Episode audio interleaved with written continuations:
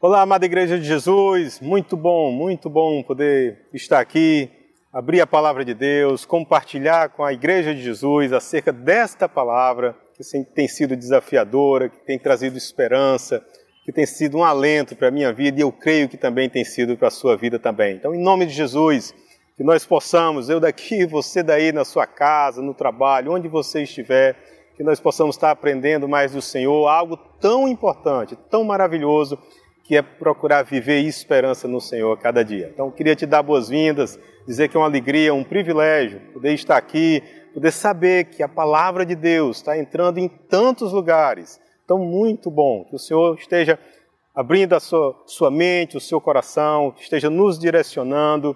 E acredito que mais do que essa conexão que a internet pode nos proporcionar, eu quero crer que a conexão mais importante é aquela que o Espírito Santo de Deus nos dá, que nos faz um, que nos dá unidade. Então, que em nome de Jesus, que possamos estar de coração aberto, aprendendo mais do Senhor em tempos de tanta aflição a viver com esperança. Ah, meu nome é Gilberto, sou um discípulo de Jesus, que Deus tem me dado o privilégio de servi-lo, de servir a Igreja de Jesus, e é com muita alegria e com um senso de responsabilidade muito grande que estou aqui para poder compartilhar a palavra do Senhor com a amada igreja.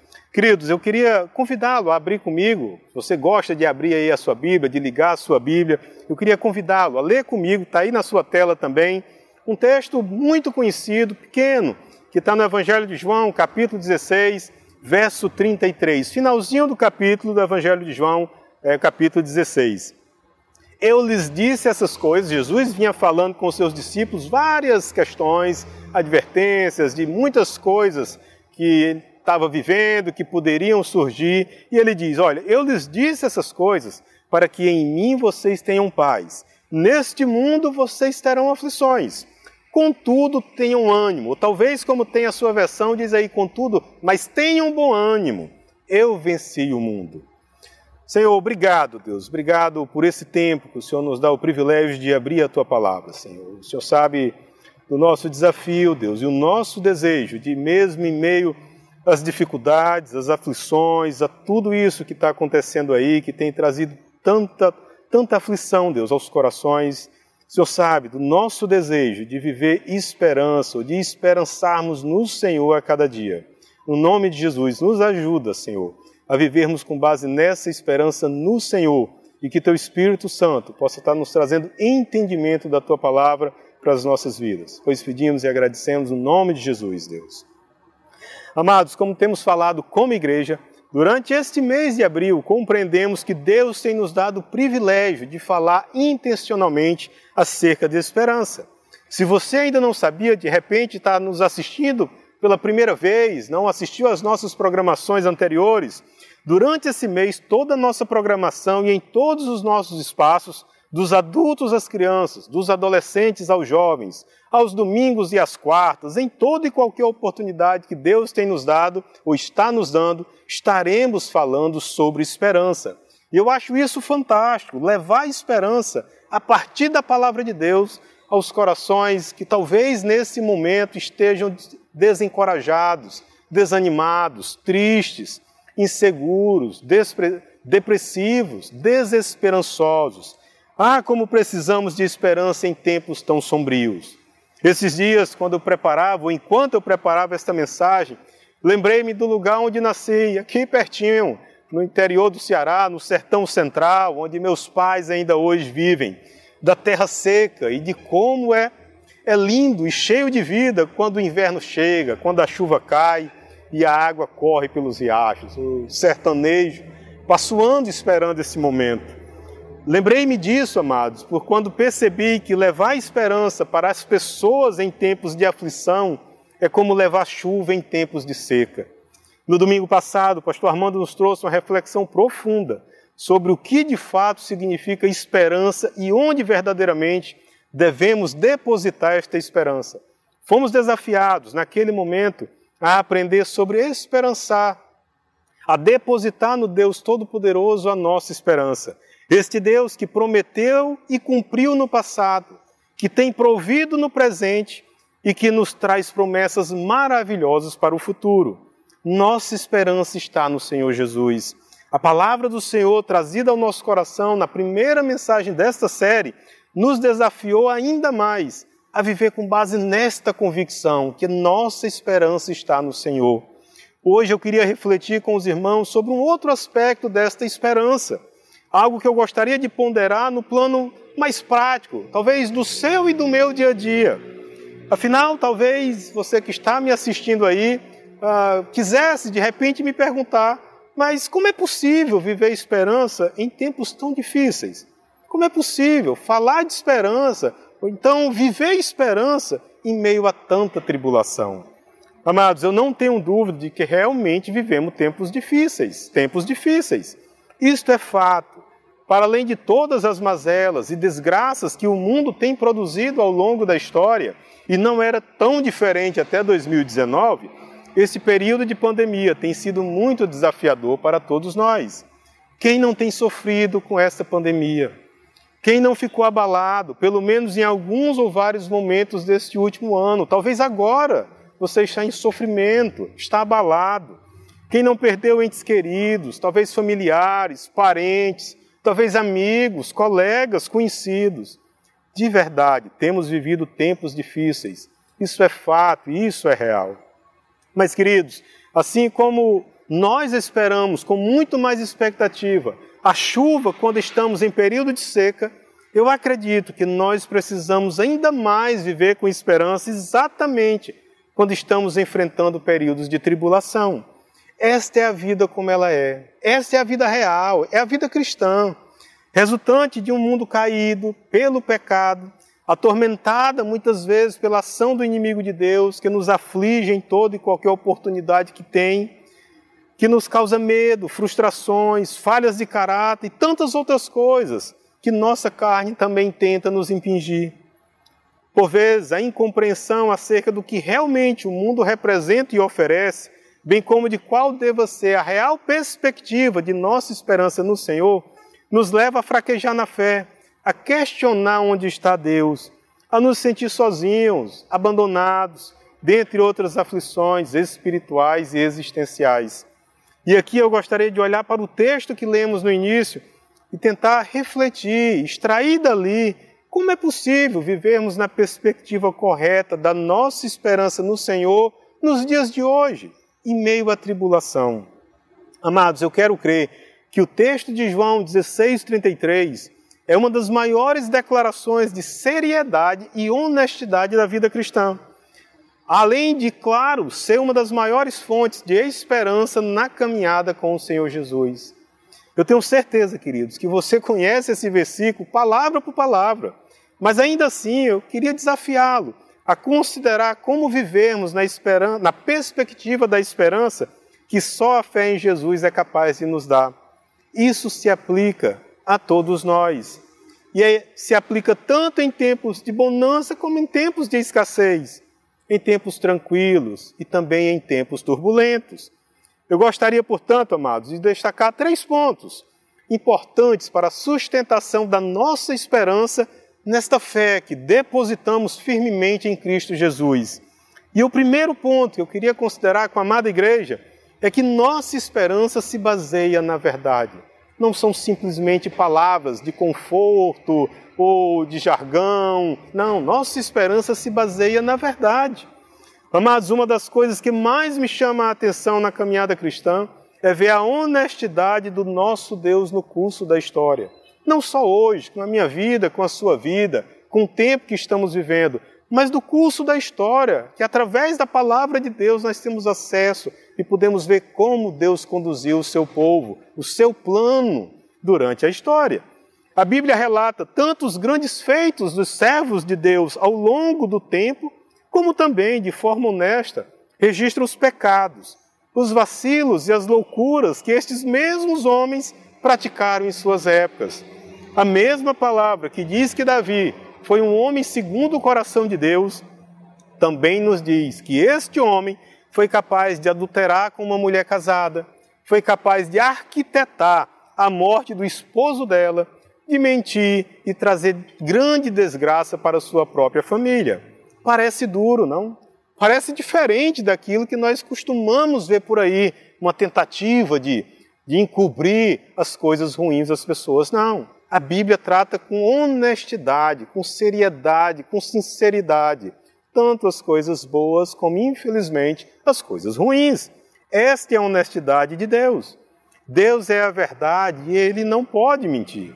Assim, quando a Bíblia relata que algo é de um jeito, pode ter certeza que será daquele jeito mesmo. Da mesma forma, se a palavra de Deus nos adverte que algo não deve ser tratado desta ou daquela maneira, pode ter certeza que os anos passarão, os séculos ficarão para trás, os milênios avançarão, mas a palavra de Deus se cumprirá, simplesmente porque o Senhor é um Deus de verdade e Sua palavra é sincera, é a verdade.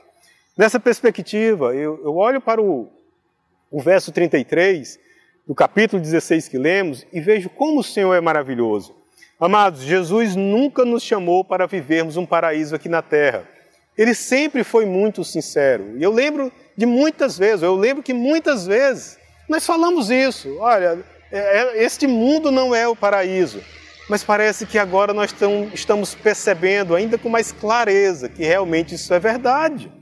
Na maioria das vezes, quando nos frustramos com a vida, com as pessoas, com os lugares, às vezes com Deus, conosco mesmo. Em geral, estamos distorcendo aquilo que realmente Deus trata sobre quem somos e quais são os planos dele para nós. No verso 33, Jesus inicia com uma promessa de paz logo após fazer um extenso relato de advertências e esclarecimentos aos seus discípulos por todo o capítulo 16, sendo que aparentemente do nada, Jesus os adverte: olha, neste mundo vocês serão aflições. Quando olhamos para esta palavra de Jesus, pode parecer que Jesus estaria cometendo um, um ato falho. Afinal, como é que ele convida alguém para segui-lo e, ao mesmo tempo, diz para o indivíduo que ele terá aflições? Mas esta é a honestidade de Deus. Deus nunca nos chamou para um mundo perfeito. Ele até planejou um paraíso, mas o homem decidiu se rebelar contra o Criador e, por isso, tomou outro rumo, este que hoje nós vivemos. O próprio Deus nos diz em Sua palavra que esse mundo é caído e jaz no maligno. Nós sabemos disso, a palavra de Deus já nos diz isso. Em verdade, Deus nos chamou para, através do sacrifício de Jesus, sermos salvos. Nossa pátria, segundo a Bíblia, não é aqui, mas no reino dos céus. Aqui neste mundo, nossa fé precisa ser encarada com realidade, com clareza e verdade. Durante nosso tempo por aqui, realmente passaremos por aflições. Parece triste, parece duro, mas é a verdade. É importante que nós tenhamos essa compreensão para sabermos como lidar com isso hoje, na realidade que estamos vivendo. Esta aflição tratada no texto, no grego, a palavra utilizada se refere a algo que realmente invade todo o ser. É algo pesado, como acredito que muitos de nós estejamos vivenciando por estes tempos. Reconhecer esta honestidade do Senhor ao nos convidar a receber a sua paz nos revela, me parece, duas coisas. A primeira, que nossa fé não se baseia em meras palavras de positividade, mas sim na verdade. E a segunda coisa que eu creio que essa honestidade nos revela é que nossa esperança não depende de as circunstâncias serem favoráveis. Amados, Jesus veio a este mundo, segundo o Evangelho de João 3,16, por amor de Deus, para que todo aquele que nele crê tenha vida eterna. A missão de Jesus foi cumprir a promessa de Deus em resgatar o homem do império das trevas e proporcionar um acesso ao reino do Filho do seu amor. Jesus nunca prometeu uma vida sem problemas. Ele até disse que, mesmo diante dos problemas, nós poderíamos viver em paz. É por isso que está no início, é isso que está no início do versículo 33, quando Jesus disse que todas aquelas advertências estavam sendo ditas para que seus discípulos vivessem em paz. Toda esta consideração, queridos, é para compreendermos que podemos descansar e depositar nossa esperança no Senhor, mesmo diante das aflições, porque elas infelizmente farão parte das nossas vidas aqui na terra. assim como fizeram parte da vida dos primeiros discípulos que andaram com Jesus há dois mil anos. Este é o segundo ponto. Nossa esperança se baseia na verdade. O segundo ponto que eu queria considerar com a amada igreja é que nossa esperança é intencional. Amados, como é lindo olhar para a palavra de Deus. Assim como Deus é verdadeiro, honesto e sincero, e de forma muito direta nos disse que neste mundo nós teríamos aflições, logo em seguida Deus nos conforta com uma palavra de esperança. Se a palavra de Deus não tivesse esta segunda parte, no versículo 33, eu realmente acredito que a coisa seria difícil. Contudo, Deus, na sua maravilhosa graça, nos desafia, em meio às aflições deste mundo, a termos bom ânimo. Jesus diz: Olha, vocês terão aflições, mas tende bom ânimo. Queridos, esta é uma palavra que fala muito ao meu coração. Eu quero crer que Deus está claramente nos dizendo que as aflições deste mundo não nos impedem de mantermos nossa fé e nossa esperança no Senhor. Ao contrário, o desafio de Jesus para nossas vidas é, em meio às aflições, mantermos nossa esperança e, de forma intencional, decidirmos manter o bom ânimo. Ora, se estamos em meio às aflições, não são estas circunstâncias que renovarão o nosso ânimo.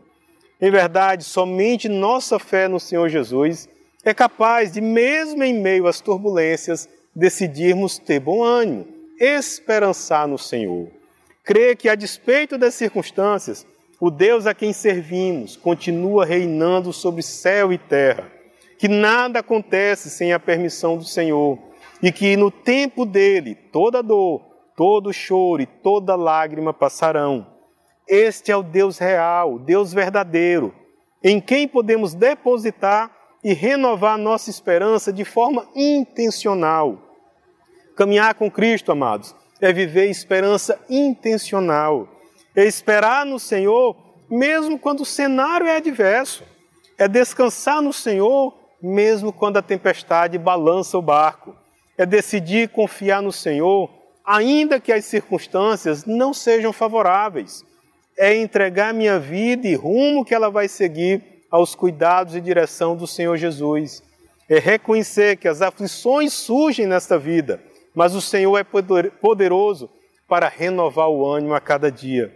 É compreender, amados, como o apóstolo Paulo falou aos Romanos, que os sofrimentos atuais não podem ser comparados à glória que em nós será revelada. Romanos 8, 18. Isso é depositar minha esperança, nossa esperança é esperançar no Senhor. Perceba que esta esperança não depende de um cenário ideal, quando tudo estiver bem. Ao contrário, é exatamente na tribulação, em meio à tempestade, que precisamos ser ainda mais intencionais na esperança que decidimos depositar no Senhor. Ter bom ânimo em meio às aflições é como o apóstolo Paulo desafiou os romanos é se alegrar na esperança, ser paciente na tribulação e perseverar na oração. Romanos 12, 12. Olha aí, se alegrar na esperança, ser paciente na tribulação e perseverar na oração. É exatamente isso, queridos. As aflições, elas chegam, elas estão presentes, mas precisamos manter firme a nossa esperança no Senhor. Não porque o cenário está perfeito, mas ainda mais porque precisamos viver com base nessa esperança. Precisamos ter o nosso ânimo renovado a cada dia. Particularmente para nossa família, os dias não têm sido fáceis esses últimos, nesse último mês. No final do mês de março, alguns amados sabem, nossa filha Bianca, mais velha, ela foi diagnosticada com Covid.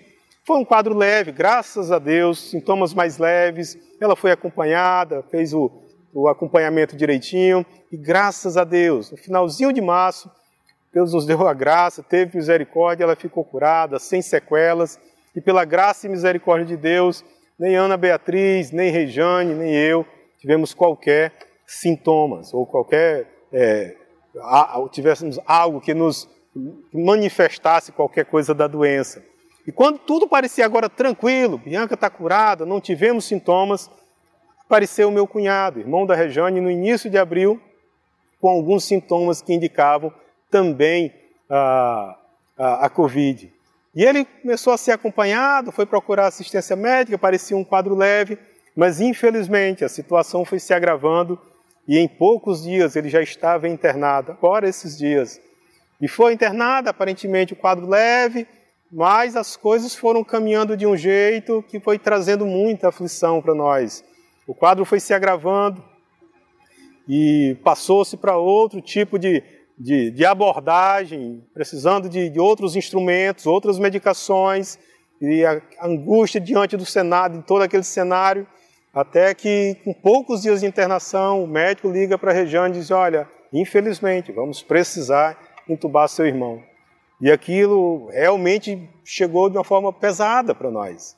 Como agora já? Mas que coisa, que coisa terrível. Mas, amados, o que eu queria destacar não é necessariamente a, a, aflição, mas é que também vivemos isso. Né? Aliás, esse meu cunhado estava sendo acompanhado pela esposa dele, que também estava com Covid no quadro leve. E no dia que ele estava sendo levado para a UTI, o médico avisa a Rejane: olha, estamos internando a sua cunhada, que também agravou o quadro. E em meio a tudo isso, o que eu queria destacar com a Igreja de Jesus, que talvez você esteja passando por algo assim, é que Deus, na sua infinita bondade, nos deu o privilégio de esperar, de esperançar, de confiar que Deus estava no controle. E nós procuramos viver a cada dia dependendo do Senhor em toda e qualquer circunstância, compreendendo que de fato nós não tínhamos o que fazer, a não ser orar, a não ser colocar diante de Deus e esperar no Senhor. Confesso que em muitos momentos não foi fácil. Por várias vezes nós tivemos que sentar e fazer aquele exercício de forma intencional que o profeta Jeremias lançou para a nação de Israel. Olha, eu quero trazer à memória aquilo que nos traz esperança. E por várias vezes nós precisamos fazer isso.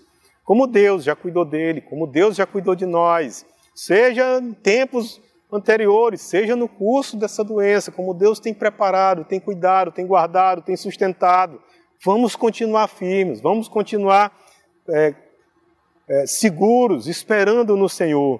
E tem sido muito legal ver o agir de Deus, mesmo em meio às aflições, ter o privilégio. Por vezes eu disse para a Rejane, preparando essa mensagem, como Deus tem me dado a oportunidade de, de preparar essa mensagem, vivendo num contexto em que eu preciso viver esperança de forma intencional no Senhor, exercitar a esperança no Senhor a cada dia.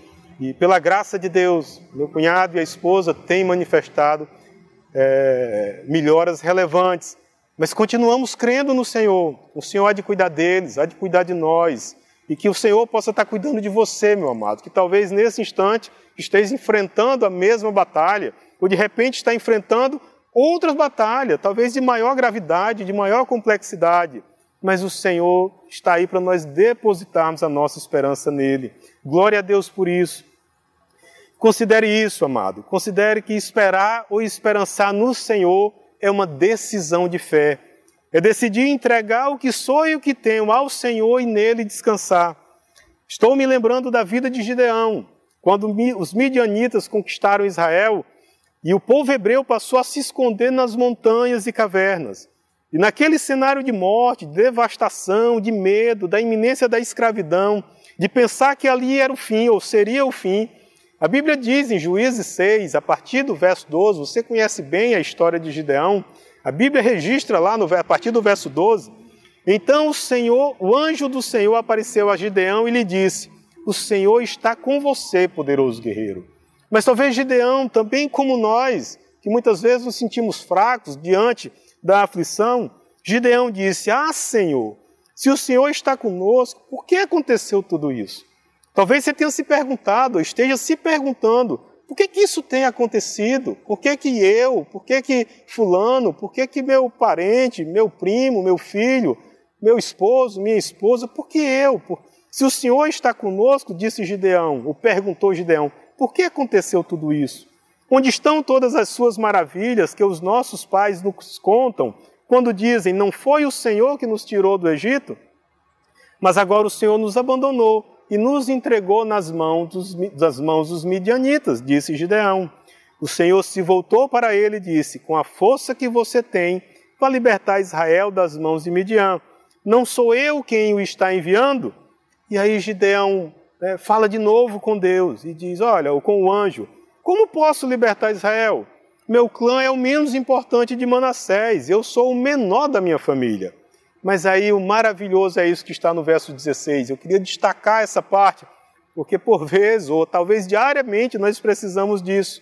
Quando Deus diz a Gideão, diante da aflição, da batalha, do medo, eu estarei com você, respondeu o Senhor, e você derrotará todos os midianitas como se fossem um só homem. Amém. Eu creio, amados, que nossa esperança pode ser depositada no Senhor porque assim como ele falou a Gideão, ele também estará conosco em meio às aflições. Na verdade, eu creio que ele tem estado conosco em meio às aflições. Qual tem sido, amado, a turbulência na sua vida? Talvez a doença seja uma, seja outra, né? Quantas aflições?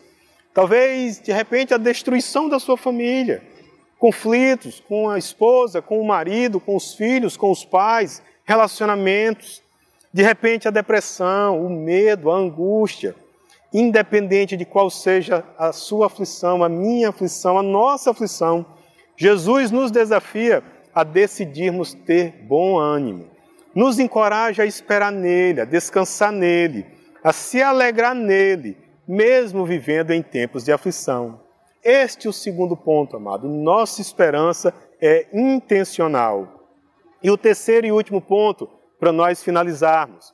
Nossa esperança é sustentada pela fé no Senhor Jesus. Para fechar o verso 33, querido, Jesus lança talvez a razão da nossa fé, na qual podemos sustentar nossa esperança. Nossa fé se justifica porque cremos naquele que venceu a morte, que deu sua vida para morrer em meu e em seu lugar, que pagou o preço pelos nossos pecados e nos justificou diante de Deus pagando uma conta que jamais conseguiríamos adimplir. É isto que Jesus diz no final do verso 33. Eu venci o mundo. Amados, nossa esperança é sustentada pela fé, porque não importa a tempestade que estejamos vivendo hoje, ou que venhamos a enfrentar no amanhã, Jesus já nos garantiu a nossa vitória. Ele venceu o mundo. Assim, independente das circunstâncias, das aflições que tentam nos abalar, a dor da perda, do choro, do lamento, independente de qualquer coisa, Jesus já venceu o pecado e a morte, e por isso nele podemos depositar nossa esperança. É perseverar na esperança, como a Bíblia nos desafia em Hebreus capítulo 10, 23. Olha só, Apeguemos-nos com firmeza à esperança, seja intencional, vá buscar, pegue-se com firmeza à esperança que professamos, pois aquele que prometeu é fiel. Amém. Isso quer dizer, queridos, que não importa o tamanho do problema, a gravidade da doença, a perversidade do mundo, a angústia que abala os corações, mesmo em meio a tudo isso, nossa esperança continua sendo sustentada pela fé em Jesus Cristo. Amém? É reconhecer, como Paulo disse a Timóteo ao falar dos sofrimentos na pregação do Evangelho. Quando o apóstolo Paulo diz: Olha, por essa causa também sofro, mas não me envergonho, porque sei em quem tenho crido, e estou bem certo de que Ele é poderoso para guardar o meu depósito até aquele dia. Nossa esperança, amado, é sustentada pela fé no nosso Senhor Jesus Cristo pelo sacrifício de Jesus, temos o privilégio de caminhar nesta vida de forma esperançosa, confiando que nossa esperança está depositada no Deus Todo-Poderoso, que é capaz de renovar nossa alegria, nosso ânimo, mesmo em meio às aflições. Só assim conseguiremos suportar e vencer as lutas de cada dia.